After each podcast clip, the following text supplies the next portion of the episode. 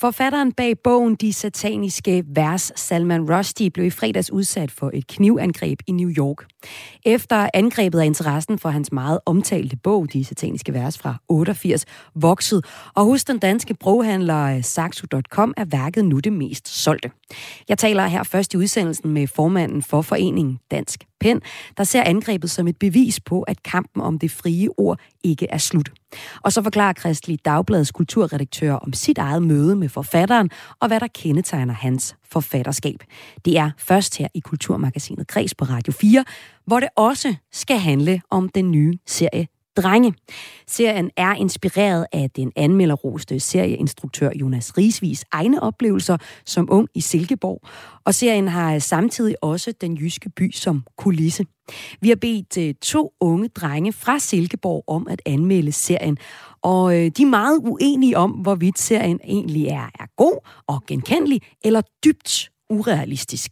Jeg synes sådan set, den er, den er rimelig fed indtil videre. Jeg kan især godt lide øh, åbningsscenen, hvor vi har den her fortæller, der ligesom fortæller om den her loge, som de her drenge har. Det appellerer på en eller anden måde måske også til en bestemt drengegruppe.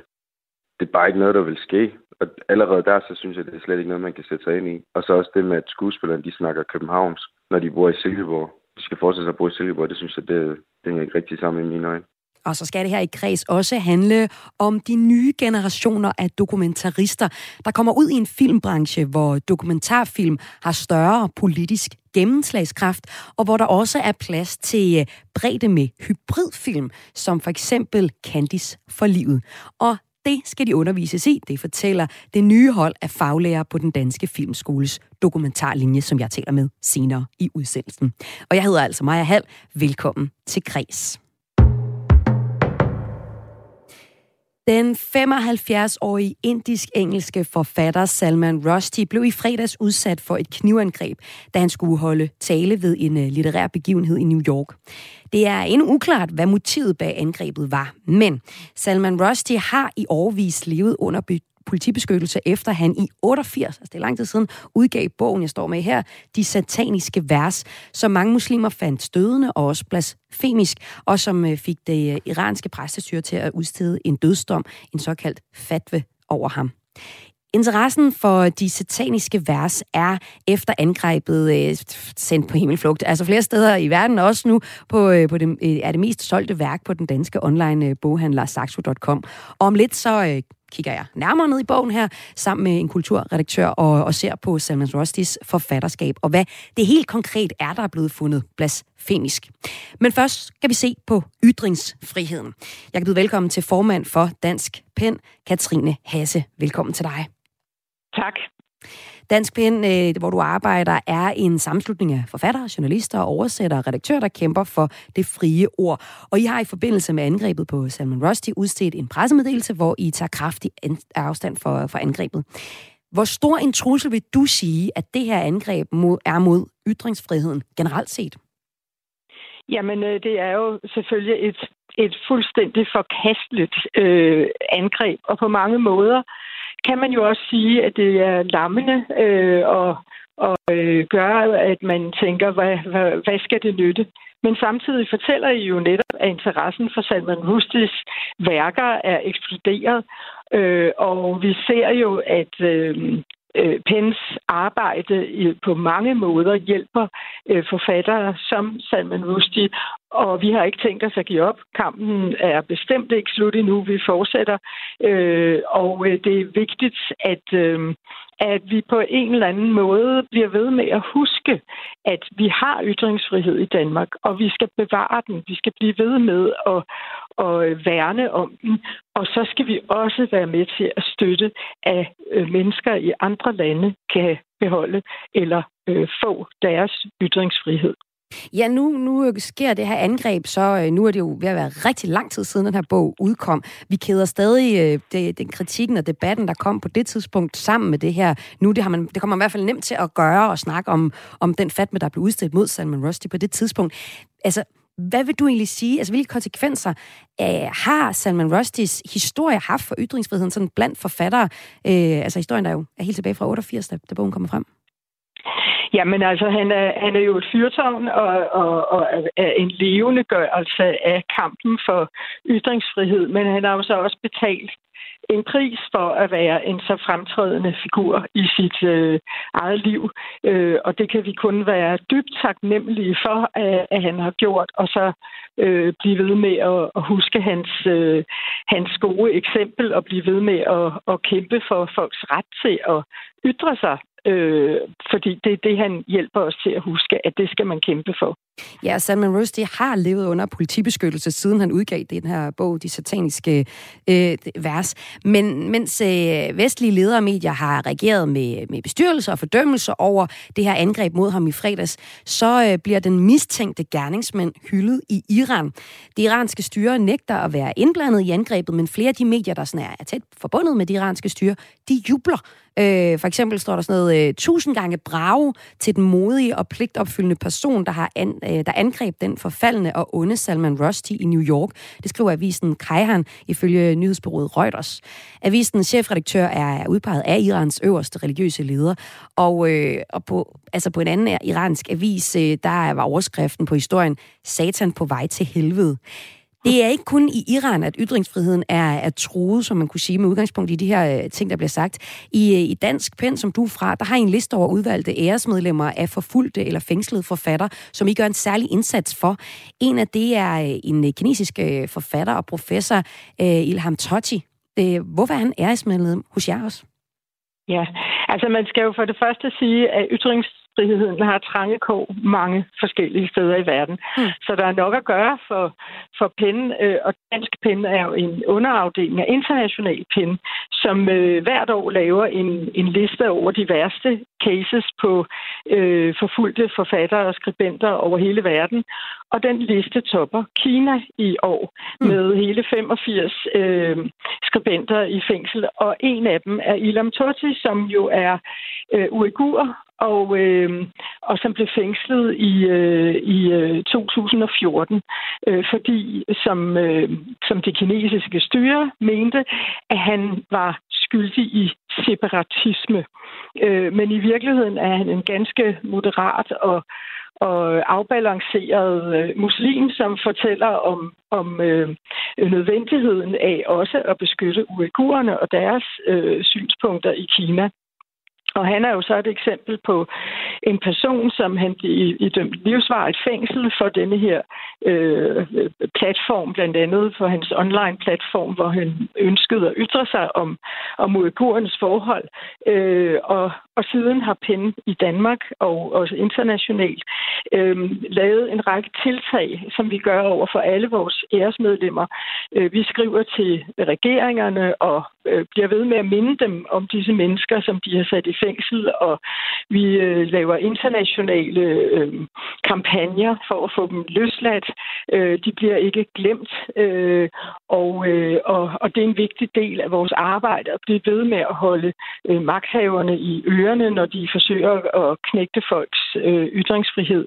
Og i, øh, Totis tilfælde, der er det jo så øh, tragisk, fordi på den ene side, så har man snakket om, at han skulle løslades her i 22, men samtidig øh, i 21, så blev en lang række øh, mennesker øh, forment adgang til at overhovedet besøge Toti, øh, og, øh, og nu forlyder det, at øh, syv af hans studerende i Kina nu kan få os til vores pindliste over folk, som bliver forfulgt i, i Kina. Øh, så, så vi har nok at lave lave i ja. pinden, og det desværre kommer vi nok fortsat til at have det. Ja, nu kan man sige, at nu der er en, en sag, der er blevet genaktualiseret, altså med, med Salman Rushdie, som var udsat for et, øh, et angreb her i fredags. Øhm, altså, siden han udgav de sataniske vers i øh, 88, der har sikkerheden omkring Rushdie været omfattende, og også om dem, der har oversat øh, hans øh, litteratur. I 91, der blev den japanske oversætter af de sataniske vers øh, dræbt. Hvis vi nu kigger lidt fremadrettet med udgangspunkt i den aktuelle sag her med Salman Rusty, hvad kommer det nye knivstikkeri her til at betyde for, for jeres arbejde i PEN? Altså, hvad, hvad, hvad gør I ud over at tage afstand fra den her sag nu? Jamen, vi vil jo selvfølgelig fortsætte vores arbejde med ufortrøden kraft. Så noget her vil jo bare øh, anspore os til at, at, at, at vise, hvor, hvor vigtigt det er, at man holder ytringsfriheden øh, øh, i hævd, og at man kæmper for den på alle Hvad gør I konkret, måder. for eksempel? Ja, i forhold til Salman Rushdie ønsker vi selvfølgelig bare for ham, at han kan blive rask øh, hurtigst muligt. Øh, og i forhold til den aktuelle sag, så kender vi jo som sagt ikke gerningsmandens motiver øh, endnu. Men man kan sige, noget af det, vi selvfølgelig øh, vil være opmærksom på, er, at det er sket i et demokratisk land. Muligvis er det en, en borger i et demokratisk land, der har angrebet en anden øh, i et demokratisk land. Og, øh, og det, er, det ser vi da på med meget, meget stor øh, alvor, fordi det er klart, at vi, vi øh, forfølger en masse sager rundt om i verden, hvor der er diktaturer, men sådan noget her skal bare ikke ske i demokrati, hvor de mennesker, der begår en udåd, selv har nyt godt af demokratiet. Det er ikke en måde at betale demokratiet tilbage på. Sådan noget der for formand for Dansk Pen. Tak fordi du var med, Katrine Hasse. Og vi bliver her i kreds lidt endnu ved øh, Salman Rushdie, for udover at være et symbol på ytringsfriheden, som vi har talt i nu, så var øh, hans, hans forfatterskab også kendt for at have mange andre litterære kvaliteter, og dem skal vi tale om nu. Du lytter til Græs med mig, Maja Hall. Og det skal vi med kulturredaktør på Kristelig Dagblad. Jeg kan nu sige velkommen til Michael Bak Henriksen. Velkommen til dig. Tak for det. Forfatteren til øh, blandt andet bogen De Satanske Verser er altså lagt i respirator her efter et angreb i fredags. Og nu skal vi se på, hvad det er, han skriver i bogen og i sit forfatterskab det hele taget, og i, konkret i bogen, som har ført så vidt, at øh, den debat, bogen medførte i 88, da den kom ud, også måske, altså i hvert fald bliver kædet fra sammen med årsagen til angrebet i fredags. Michael, du har øh, beskæftiget dig en del med Salman Rustis forfatterskab, og du har faktisk også mødt ham for fire år siden, hvor du interviewede ham i, i New York. Prøv lige at fortælle allerførst, hvad var dit indtryk af ham, da du mødte ham dengang? Jeg, jeg var nemlig meget, meget, meget positivt overrasket over, hvor nemt det var at komme til at møde ham, fordi jeg skrev til hans agent og spurgte, om han ville give den til Christian Dagblad, og det kom ret hurtigt i stand. Og så tog jeg til New York og øh, gik uden nogen form for forhindringer eller clearing ved sikkerhedsvagter op på hans kontor. Han underviser på et universitet i den nedre del af Manhattan. Så gik jeg op på den gang, og der var meget stille, og så pludselig kom han sådan tristende rundt om hjørnet og smilede meget venligt. Og jeg havde virkelig forventet, at der ville være et altså vagter eller et sikkerhedsopbud, eller folk skulle vide, hvem jeg var. Øh, så jeg var meget, meget positivt overrasket over, at den her mand, der jo på forfærdelig vis skulle leve hemmeligt i så mange år under jorden, øh, bevægede sig frit i New York. Og efter vi så havde talt sammen en time, så gik vi ned på gaden og tog billeder, og så satte han sig ind i taxa og, og kørte videre. Så det var egentlig øh, her bagefter, og det var det, jeg tænkte i fredags, da jeg hørte om det forfærdelige, der er sket, at det var næsten sådan en helt uskyldig tid, hvor han kunne få lov til at gå frit på arbejde. Og det vil jo naturligvis ændre sig nu, ikke? Hvor, det, ja. hvor det alvorlige angreb er, er indtruffet. Ja, hvis vi ser på, øh, på Simon Rushdies forfatterskab, så har han skrevet øh, 12 romaner, et par børnebøger, en stribe essays, og øh, det er i høj grad historien om fatvaen og de mange dødstrusler, som har så har klæbet til ham og hans historie siden udgivelsen af de sataniske vers i øh, 88. Bogen den handler om to indre, Gabriel og Saladin, der er på vej til England med det samme fly fra Indien. Flyet springes øh, i luften af terrorister, og de to hovedpersoner her styrter ned i den engelske kanal Mirakuløst nok i bogen, så overlever de faldet, men på mystisk vis, så forvandles den ene til en englelignende, et englelignende væsen, mens den anden får udseende og lugt som djævlen. Og i bogen, som man kan høre er øh, magisk realisme, følger vi så de to hovedpersoners forhistorier, de mange intriger og kaotiske begivenheder, der følger i kølvandet på, øh, på den her flykabring, som er øh, ligesom starten på bogen og det, der sætter det i gang. Men Michael, hvad er det så, der helt konkret i bogen gør, at den for nogen virkede stødende, den her roman? Jamen det er, at Salman Rushdie på et tidspunkt lader, øh, lader muslimernes profet Mohammed få den tanke, at der findes andre guder end kun Allah. Og det er jo et dogme i flere religioner, også i kristendommen, at der er kun én Gud. Men der er altså et såkaldt apokryft, altså et, et apokryft skrift hedder det, altså et ikke autoriseret skrift, og det er der også til Bibelen i øvrigt, men til Koranen, der leger med den tanke, at der kunne være flere guder end bare Allah. Og det er, så det, det er så det, der, fordi den tanke opstår i den her romanpersons hoved, at øh, der findes flere guder end Allah. Det er det, der konkret førte til den dødsdom, som øh, præstestyret i Iran så på daværende tidspunkt udstedte over, over Salman Rushdie, fordi i deres meget bogstavelige fortolkning af den her roman, der var det øh, blasfemisk, altså øh, Guds bespottelse og antyd, at der er flere guder end en Gud. Men for Salman uh, Rustys uh, vedkommende, så var det her jo slet ikke en bevidst provokation, og han var også Nej.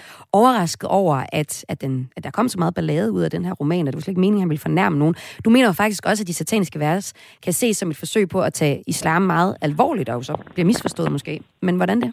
Ja, det, øh, det er helt rigtigt, hvad du siger. Altså, han, han var overrasket, og... Øh, og, øh, og det er jo det med romaner, især romaner, at, at dem, som Salman Rushdie skriver, altså han er jo eventyrfortæller og øh, skriver gavtyve historier med magiske ånder, der kommer ned fra loftet, og alt muligt ikke bogstaveligt sker. Og så øh, er der så nogen, der læser det her meget bogstaveligt, og det tror jeg simpelthen ikke var faldet ham i, at man kunne tage, være så håndfast i sin fortolkning af en meget, meget, meget fabulerende bog, der handler om alt muligt andet.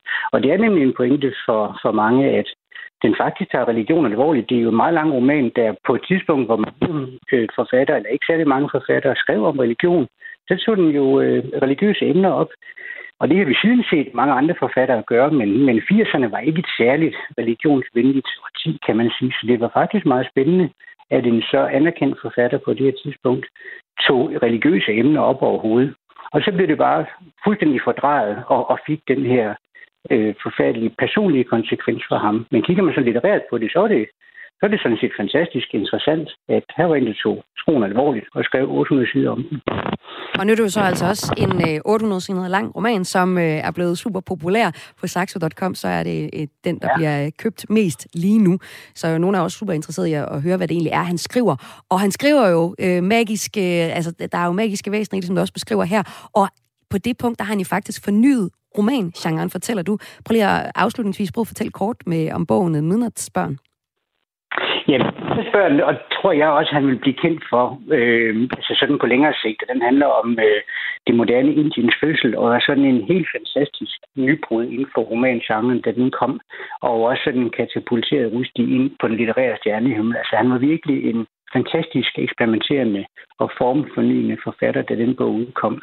Og det er en vidunderlig roman om, øh, om en persons, øh, der spejler sit liv i et moderne lands skæbne. Og, øh, og den, den holder virkelig, det, det er også flere gange prisbillende, altså øh, Minas børn. Så han har været, øh, han har fornyet romangenrerne på en måde, som kun rigtig store forfattere gør, nemlig ved at gribe tilbage i tiden til de gamle myter og helte epos og alt muligt andet. Han er meget, meget, meget belæst forfatter, ikke? som han så fornyer og gør til sin egen, når han, øh, når han skriver Minnasbørn eller sataniske vers, eller Harun og Eventyrhavet, som er den, han, han selv øh, sagde han til mig i interviewet, er allermest glad for. Altså et eventyrroman for, for børn. Michael Bak Henriksen, tusind tak for at fortælle om ikke bare de sataniske vers, men også sætte det ind i uh, Salman Rustys forfatterskab. Tak fordi I var med her i Gris. Selv tak. Og Michael Bak Henriksen er altså kulturredaktør på Kristelig Dagblad. Den mistænkte gerningsmand bag, gerningsmand bag angrebet på Salman Rushdie er anholdt og i politiets varetægt. Hvad motivet skulle være til angrebet er endnu ikke meldt ud. Skaderne er alvorlige, men hans tilstand er på vej i den rigtige retning, udtaler en af Rusties sønner. Ifølge hans agent mister Rusty formentlig det ene øje og har skader i arm og leveren. Du lytter til Græs med mig, Maja Hall. Den danske filmskole ansætter et nyt hold af faglærere på dokumentarlinjen for at sikre, at dokumentarfilmens genremæssige bredde er repræsenteret, og at eleverne bliver præsenteret for forskellige tilgange til at lave film. Det kunne vi fortælle i sidste uge. Og nu kan jeg så byde velkommen til tre ud af de fire nye faglærere på uddannelsen. Jeg skal sige velkommen til dokumentarfilminstruktør Malene Joy. Velkommen til dig, Malene. Jo, tak. Og velkommen til dokumentarfilminstruktør Fie Ambo. Tak skal du have. Og også velkommen til filmkonsulent Cecilia Lidin. Tak. De nye dokumentarinstruktører øh, kommer ud i en filmbranche, hvor dokumentarfilm har større, måske gennemslagskræfter, og der er lydhørhed med de stærke politiske film, der kommer også bredt med hybridfilm. Det skal vi tale om nu, og så skal vi også have nogle eksempler på dokumentarer, som I synes er særlig interessante, og øh, I måske også vil præsentere jeres kommende studerende for. Jeg kunne tænke mig lige at starte med dig, øh, filmkonsulent Cecilia Lidin. Du har i mere end 25 år arbejdet med udvikling og finansiering af, af dokumentarfilm i både ind- og udland. Du siger, at der er øh, sådan højere til loftet i dokumentarbranchen end tidligere. Hvordan er det, du ser det? Jeg mener, om jeg er lidt ked af at komme til at bruge ordet højere til loftet, for det kan lyde som om, at det bare ligesom er frit slag. Bredere til væggene. Bredere til væggene. Jamen højere til loftet, men jeg, jeg er bare ked af det, fordi jeg tænker, at dem, der faktisk er med til at skubbe til udviklingen af det filmsproglige, øh, føler sikkert, at de arbejder hårdt på det. Jeg tror ikke, at det er bare sådan, man kommer igennem med det nemt, og det ved jeg også som filmkonsulent, at der arbejdes hårdt, for de kan lande den ambition, der er at lave noget nybrud i det rent filmsproglige. Så, så det vil jeg bare lige, lige sige. Når det er sagt, så er det jo ingen tvivl om, at man får flere og flere øh, projekter, og også vi kan nu se film ude i verden, som som vil noget mere, altså som vil bruge mere frit i, i den, end den værktøjskasse, hvor man kan skildre sit visuelle film. Øhm, og det er måske det, der er, ligesom vi mærker, at der er en, en bølge af lige nu, at der er rigtig mange, der vil noget mere og noget andet, øh, øh, men også i bredden. Altså, så er der jo dem, der i scenesætter, og dem, nu, nu ved jeg, I har talt om Flugt, som er en fuldanimeret øh, dokumentarfilm, og så har vi Candy, som også bruger i scenesættelsen, men der er jo også masser af helt klassiske dokumentarfilm, som er lige så stærke. Så det er bredden, jeg synes, er det vigtige at se på. Og det er også det, vi skal tale om nu, og nu siger du øh, uh, Candice-filmen. Lad os tage den som eksempel. Jeg ved, vi kommer til at vende tilbage til den i den her snak. Candice-filmen er, uh, hedder Candice for livet. Det er en dokumentar, der handler om forskellige Candice-fans, der er gennem deres vil sige, usædvanligt stærkt personlige forhold til deres idol, Øh, altså den danske øh, top, dansk topsangerinde Johnny Hansen, finder mening med livet og nogle perspektiver på livet. Filmen er fra sidste år instrueret af Jesper Dalgaard, og den ligger tilgængelig på DR 1, og øh, der er lige nu en million mennesker, der har set den her film, vi lige kan høre lidt fra. I 30 år har Candy spillet op til dans. I hele Danmark rejser Candice rundt og spreder livsglæde. Om for satan. Også i en by nær dig.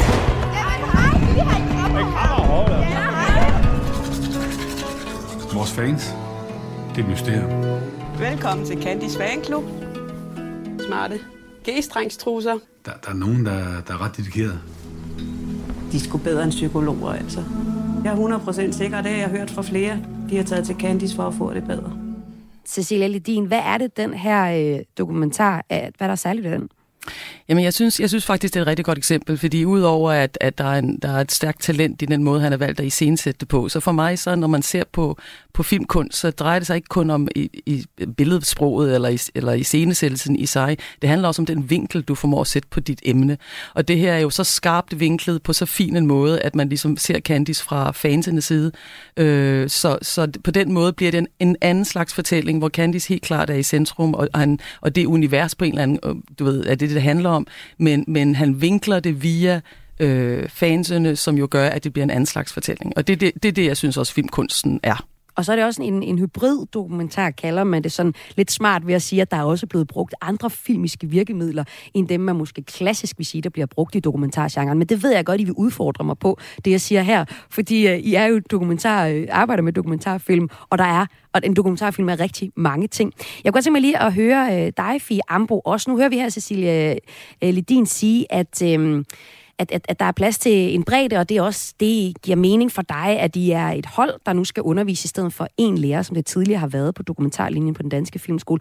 Og, og du peger på, at, at du øh, rigtig gerne vil sørge for, at øh, nogle af de succesfulde dokumentarer, der kommer ud, måske øh, bliver nomineret til en, øh, en Oscar, også kommer fra filmskolen, fordi du kan også se rigtig mange øh, gode dokumentarer, der kommer alle mulige andre steder fra. Vil du ikke lige mm. uddele den pointe der? Jo, jeg vil lige sige, at det der med at blive nomineret til en Oscar, det er ikke et succeskriterie for mig, at vi laver nogen, der bliver Modtaget. det. Men det er, et, det, det, det er et succeskriterie, at man får givet så mange værktøjer til eleverne, at de frit kan hive ned af hylderne, om de har lyst til at lave noget, der er animeret, eller om de har lyst til at lave noget, der er klassisk, observerende eller undersøgende.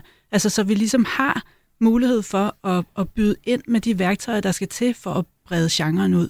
Også for eleverne på den danske filmskole, fordi man kan jo man kan komme til at lave dokumentarfilm på mange måder, og man kan se nogle meget stærke tendenser inden for sådan en mere antropologisk øh, metode, som for eksempel Camilla Nielsen og Joshua Oppenheimer, som, som, øh, som bruger rigtig meget tid på research og på at sætte sig sindssygt grundigt ind i, på sådan en antropologisk måde, hvad det er, de skildrer. Og det er jo også en metode, som, øh, som det vil være spændende at præsentere eleverne for.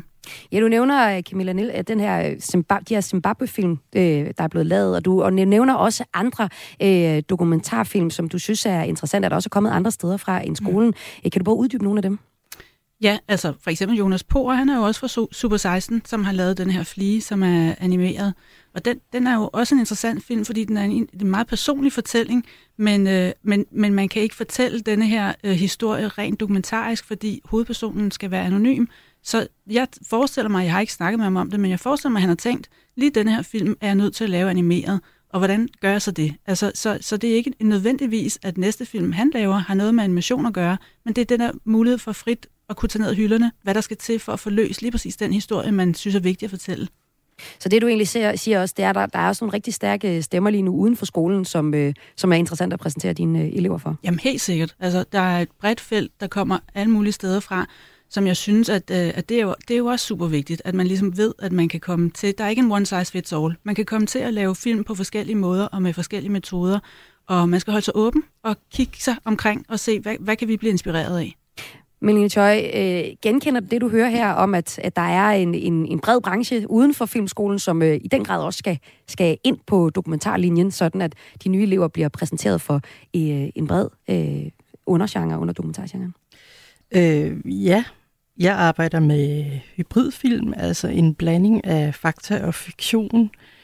Man kunne kalde det sådan en iscenesatte dokumentarfilm, hvor man sådan både fremstiller en faktisk og konkret virkelighed, og så en opfundet og skrevet historie, som kan have tage afsæt i virkeligheden. Men øh, jeg blander både amatørskuespillere med virkelige mennesker og professionelle skuespillere for at få en, en form for autenticitet i, i de film, jeg gerne vil øh, lave.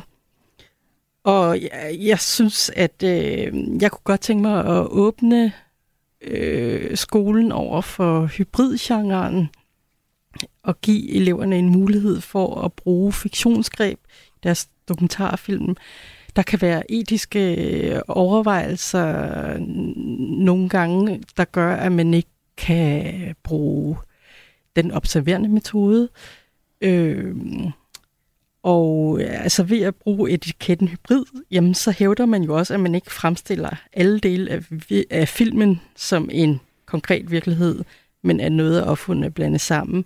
Der kan godt være en fiktiv ramme, hvor filmen er skrevet, men det, at der kan dukke autentiske personer spontant op i scenerne, øh, og man på den måde kan styre en produktion inden for en given økonomisk ramme, øh, det, det vil jeg gerne have, at de, at de får muligheden for sådan at dykke dyk ned i. Der er jo en økonomisk virkelighed uden for den her dokumentarfilm, som handler om, at budgetterne er lave, og det er filmet i et andet land, for eksempel på The Return, som jeg lavede, for, som foregår i øh, Sydkorea. Øh, jamen, der skal man jo rejse over hele tiden. Og så filmede jeg på et guest, guesthouse for øh, adopterede, der kommer fra hele verden. Så det, jeg havde så svært ved at fange, det var jo begyndelserne og enderne, fordi de rejste, og så kom de måske først tilbage om tre år. Så den der med at lave en film uden en, en begyndelse og en afslutning, øh, det blev jeg simpelthen så frustreret over, at jeg tænkte, kan den her hybridform gøre noget, at jeg faktisk hjemmefra kan skrive sådan et, et, et treatment, og jeg kan kaste en amatørskuespiller, som også er adopteret, og en professionel skuespiller, som også er adopteret. Fordi så ved jeg, at jeg har lov til at bruge dem i de 15 dage, vi optager ude i Seoul. Så skal de ikke noget andet med alle mulige.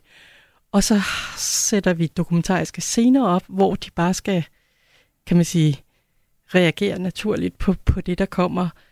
Og vi møder også folk i løbet af filmen, som også bare lige var der lige på det tidspunkt. Så, så, så den fortælleform øh, har nogle friheder også i sig, at, at, at, at vi faktisk kunne lave en film, på et virkelig lavt budget. Mm.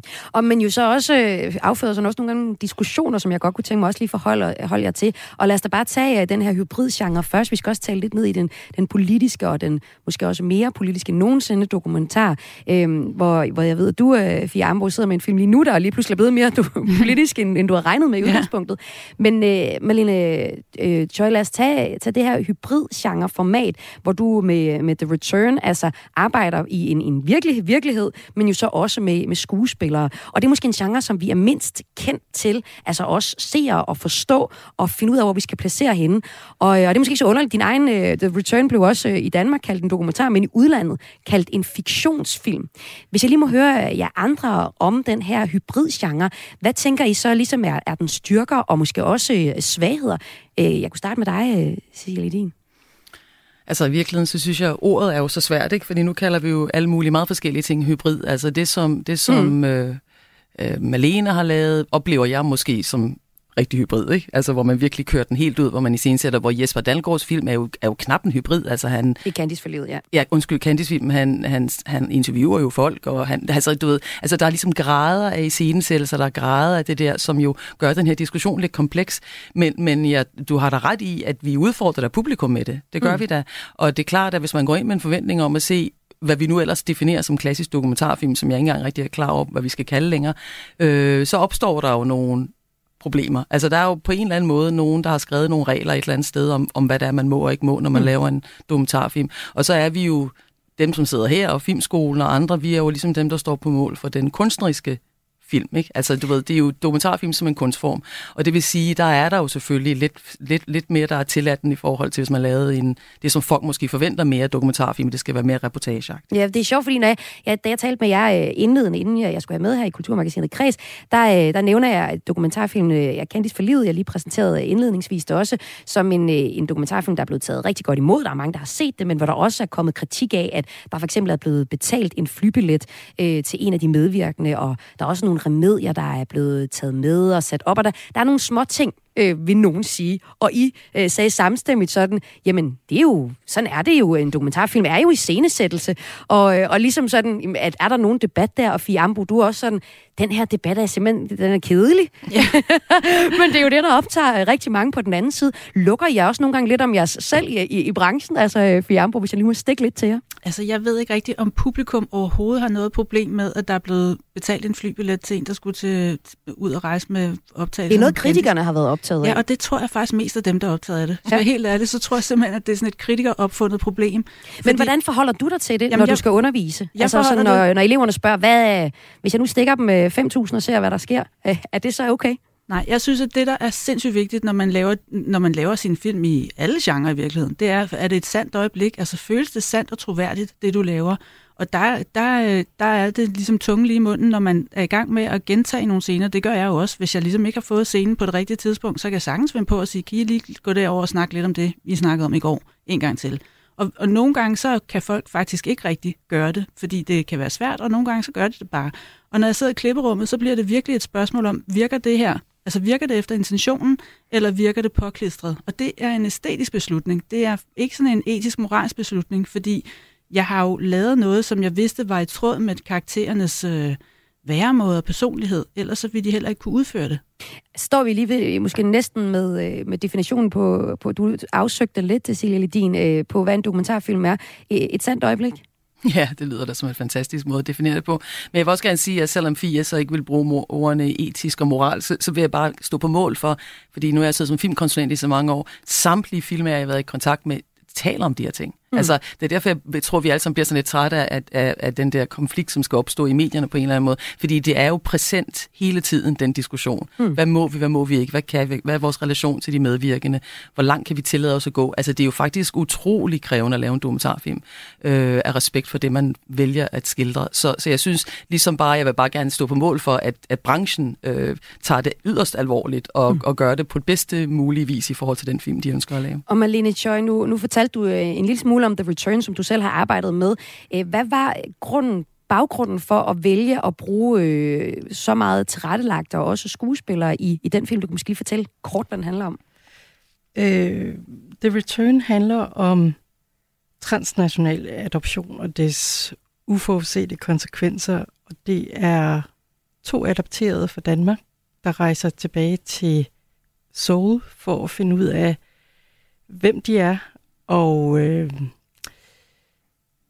den ene går så på adoptionskontoret med sin adoptionspapir for at finde ud af, hvem hendes, om hvem hendes forældre er, biologiske forældre er.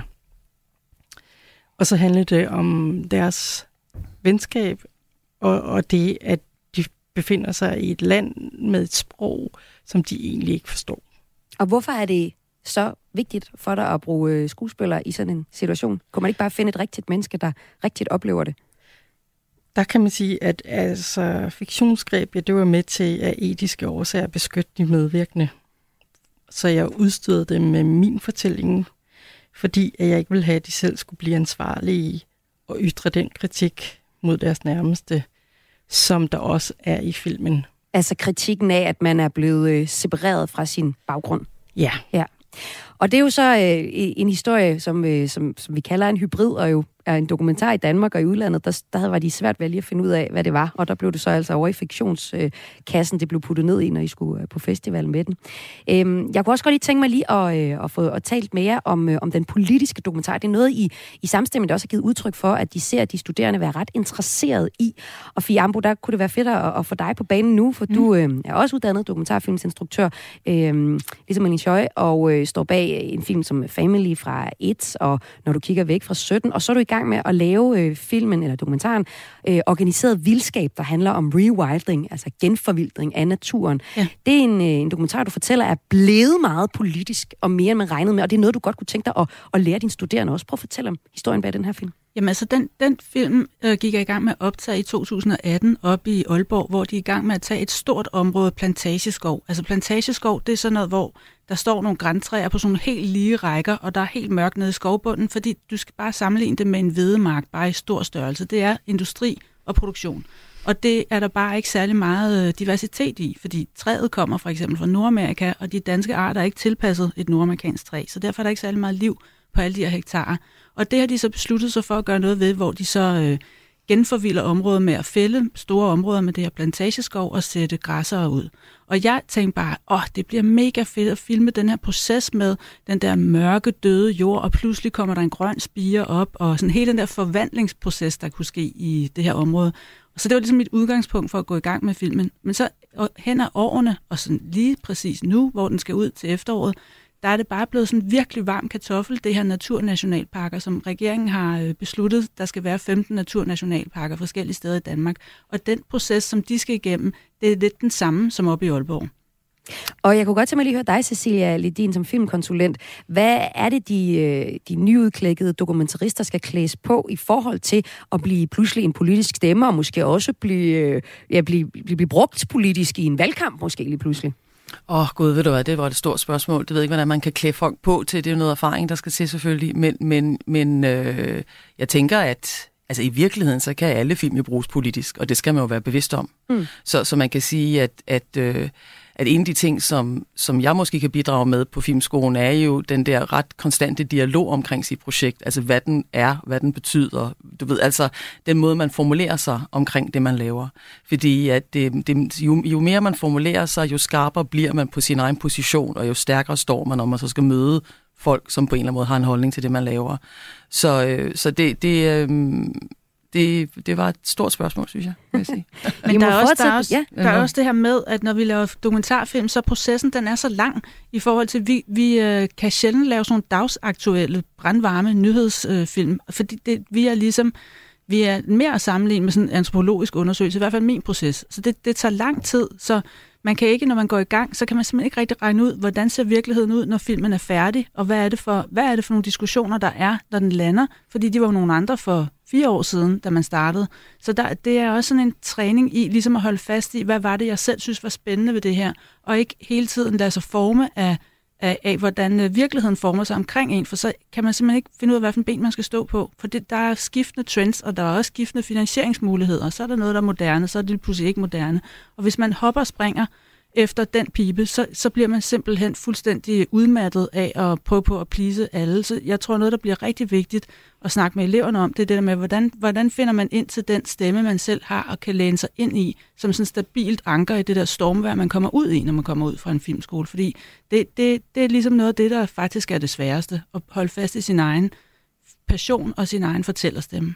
Og så tror jeg bare, jeg vil sige øh, pøj pøj til jer tak. tre med at øh, få puttet øh, de erfaringer videre til de kommende elever, som altså starter på Filmskolens dokumentarlinje, hvor I nu er øh, tre ud af de fire nye faglærer, der skal være der. Tak fordi du var med, dokumentarfilminstruktør Marlene Choi. Og tak til dig, dokumentarfilminstruktør Fia Ambor, og også tak til dig, filmkonsulent Cecilia Ledin. Selv tak. Og den sidste af de fire er Najib Kaya.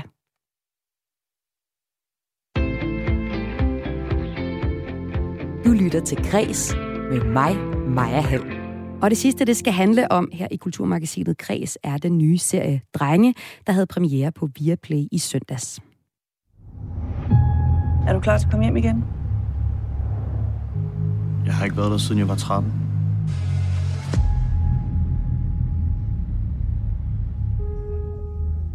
Øh, hvad med øh, familie, venner? Har du det? Ven. Jeg hørte godt, der var en, der var druknet. Men jeg vidste ikke, I var kærester. Folk siger, at det var selvmord, men jeg tror ikke en skid på det. Han var sammen med Nikolaj Hjort, og hans fucking drengegruppe den aften skete. Her fik vi en øh, lille bid fra serien, som allerede har fået anmelderne til at klappe i hænderne. Det er blandt andet instruktør Jonas Risvig, som står bag den her nye serie Drenge. Jonas Risvig har tidligere lavet øh, serien Salsa på DR og YouTube-serien Grænser. Den nye serie Drenge, den handler om en morgåde i Silkeborg, hvor en, unge, øh, sådan en, en gruppe øh, unge drenge er sammen, og hvor en ung dreng så er druknet i en sø. Det øh, bliver omtalt som selvmord, men drengens kæreste er ikke sikker på, at det er hele sandheden. I serien så følger vi så det her drengefællesskab, sådan drengeloge helt tæt på, og de har det med at tage tingene til ekstremerne i det her fællesskab. Vi møder også karakteren Robin, eller Robin, der vender hjem til Silkeborg efter en fængselsdom, og han prøver at infiltrere det her, den her loge for at finde ud af, hvad sandheden er bag det her, det her dødsfald. Og så møder vi også lederen af drengegruppen, Nikolaj Hjort, som vi også hørte i klippet her, der styrer logen med hård hånd og også har en ret sadistisk far. Det hele foregår i Silkeborg, og her på Græs har vi fået to unge drenge fra Silkeborg Gymnasium til at anmelde serien. De er ret uenige i øh, filmens kvaliteter, og dem skal vi høre fra lige om lidt. Men øh, først forklarer seriens instruktør, Jonas Risve, her til min kollega Lene Grønborg Poulsen, hvorfor det for ham har været vigtigt at lave en ungdomsserie om drengefællesskaber de sidste par år som instruktør, der har jeg arbejdet vildt meget med kvinder og, hvad skal man sige, piger, sådan øh, emotionel udvikling derfra, når man er, hvad skal man sige, 15 og bliver 16 og går op i gymnasiet og kommer ud af det og skal finde ud af, hvad man skal være, og har faktisk sådan, øh, haft lidt dårlig samvittighed over, at jeg, jeg føler, at jeg har glemt drengene lidt en gang imellem. Det skyldes nok, at jeg selv er opvokset med en bror og en far og omgivet af fædre og sådan noget, så jeg har simpelthen været så øh, fyldt op på, hvad det vil sige at være dreng, og har virkelig været nysgerrig på, hvad det vil sige at være pige. Men nu håber jeg og tør endelig at tage, hvad skal man sige, øh, spadestikket dybere og sige, nu skal jeg prøve at portrættere også, hvordan det så er at gå fra, øh, fra dreng til mand. Og der var jeg lavet serien Drenge. Og den handler i virkeligheden rigtig meget om det, og om alle de nuancer og kontraster, som jeg nogle gange tror, man godt kan glemme lidt, når man taler om det at være øh, ung mand, fordi det er, det er skide hårdt at være kvinde. Jeg tror faktisk også, det er hårdest. Men der er også en masse unge mænd, som går rundt og tumler med en masse ting, og jeg håber, at den her serie kan, bare sætte lidt fokus på det måske. Du kalder også de her drengefællesskaber for ulveflokfællesskaber. Hvorfor det? Jeg, jeg kalder alle de her drengeflokke, og også den, jeg selv var en del af faktisk som ung, for sådan en, en ulveflok, der, der balancerer mellem at være toksisk og, og samtidig også helt, helt fantastisk, fordi at det er jo så meget bundet op på præstation hele tiden. Det starter i omklædningsrummet, hvem får hår under armene først, og så fortsætter det i virkeligheden bare op igennem årene for, hvem der er bedst til enten fodbold eller musik, eller hvem der kan score flest piger, eller hvem der kan råbe højst, og hvem der kan drikke mest. Øhm, jeg tror, det hele bunder i, at jo mere du lader andre folk hele tiden definere, hvem du er i en flok, øh, desto mindre behøver du selv at sige, hvordan du har det, eller hvem du gerne vil være. Og det er der mange unge drenge, som, øh, som hviler i, at hellere være en del af noget, end at stå selv. Og øh, det handler serien også om, og jeg kan virkelig genkende det fra min egen ungdom, fordi det tog mange år, før jeg faktisk øh, selv kunne stå på helt egne ben, altså uden min drenge i ryggen. Og øh, jeg, jeg, jeg ser det stadigvæk som en tendens, som er noget, som, som drengene virkelig genkender, og som kvinderne og pigerne nogle gange har lidt svært at forstå. Altså det der med, hvorfor gider jeg sidde i et sommerhus en hel uge, uden at tale om, hvordan I har det, og bare drikke øl. Men jeg tror, det er, fordi det er meget dybere end det, og jeg tror, at der er nogle, øh, nogle sådan helt dyriske instinkter i os mænd, der hedder, at vi skal, vi skal samles i flok, og så skal vi kæmpe om, hvem der er øverst i hierarkiet. Og øh, nogle gange falder man udenfor, og andre gange så finder man sin plads igennem det.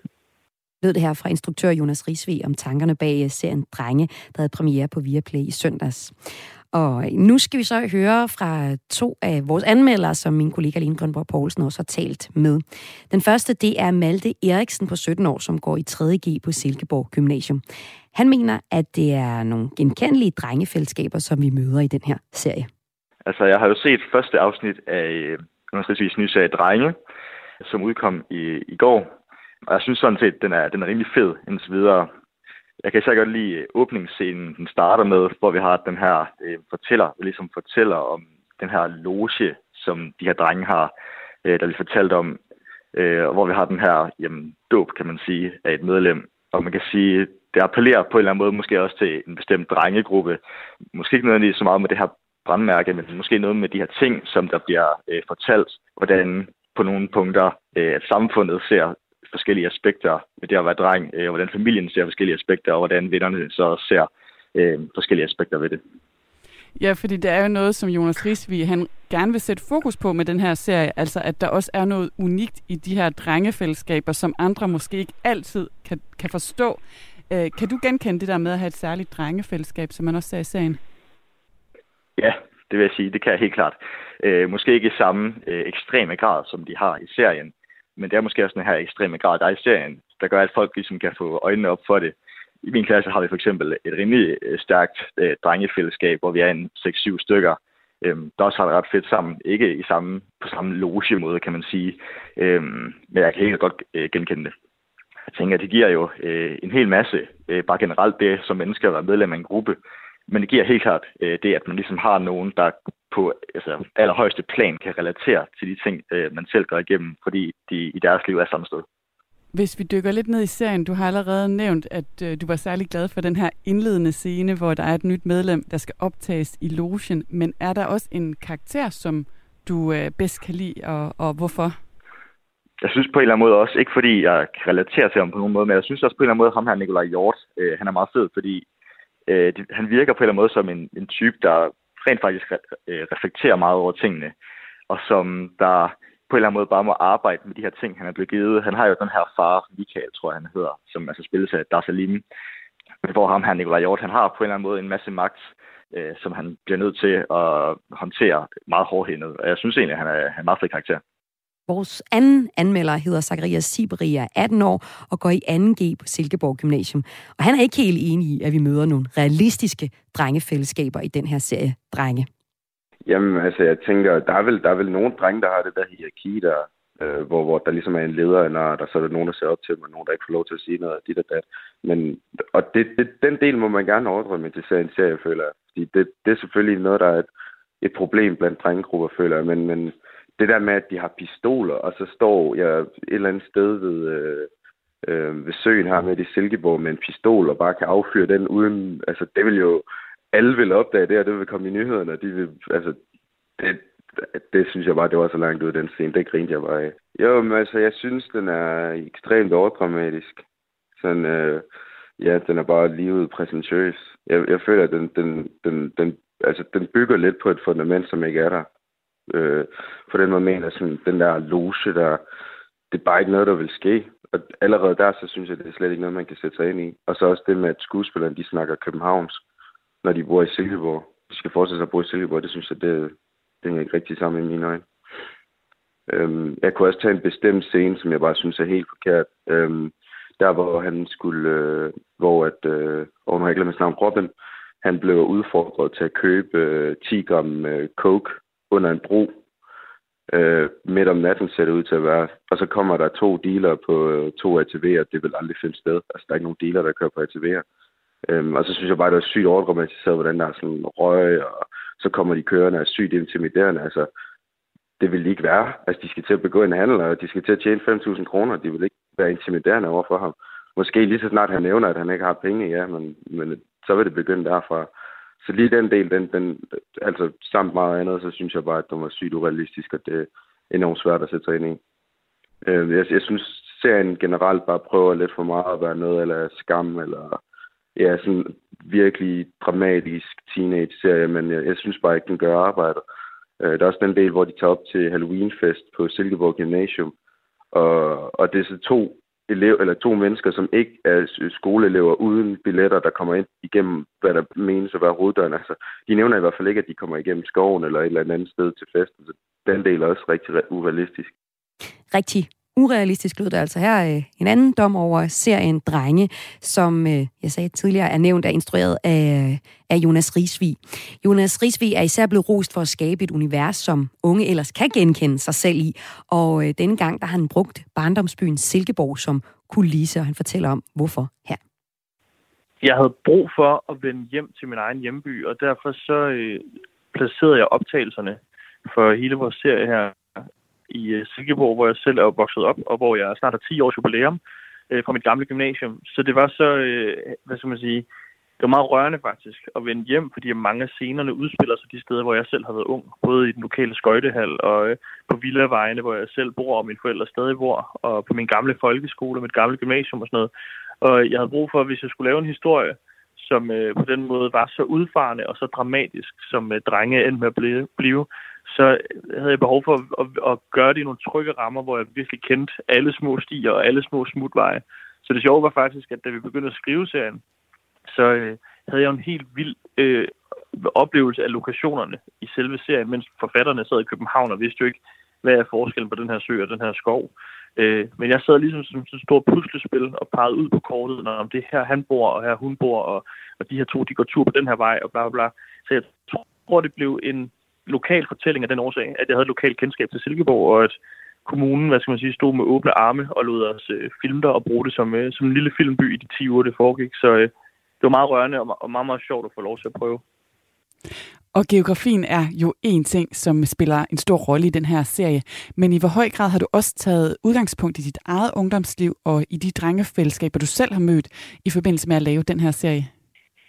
Serien er blevet meget dramatisk, og det er klart, der er mange, som øh, nu er nysgerrige på, hvor meget af det der udspringer fra min egen ungdom, og hvor meget der er fri fantasi. Og jeg, jeg vil sige det sådan, at det hele det tager afsæt i en kultur, jeg selv har været en del af, og i en, hvad skal man sige, i et ungeliv, som øh, jeg virkelig kan genkende. Det er virkelig sat os på spidsen. Og, øh, og det er også taget til ekstremerne for at, hvad skal man sige, at understrege nogle af de pointer, jeg gerne vil frem med her i serien. Men jeg øh, sang selv i kirkekor som ung, og gik også selv på gymnasium med en drengeflok, og var også i den her ishockeyhal, hvor der var fart på hver eneste weekend og sådan noget, og, øh, og ser nok også mig selv som øh, en, en Nikolaj-skikkelse i meget lille format. Nikolaj, han, han er en af hovedpersonerne, lederne, lederne i den her ulveflok, og øh, jeg kan virkelig genkende meget mig selv i ham i forhold til altid, hvad den der skulle sige, okay, næste fest foregår her, og det skal være vildere, og det skal gå hurtigere. Øh, og dermed sagt, så øh, er resten og meget af det, som hvad skal man sige, gør det til en god serie, er noget, vores forfattere har lagt rundt om alt det, jeg er kommet med til dem, af sådan insider, lokale øh, beretninger. Og netop den her lokation, altså at serien her Drenge foregår i Silkeborg, betyder også noget for vores to unge anmeldere.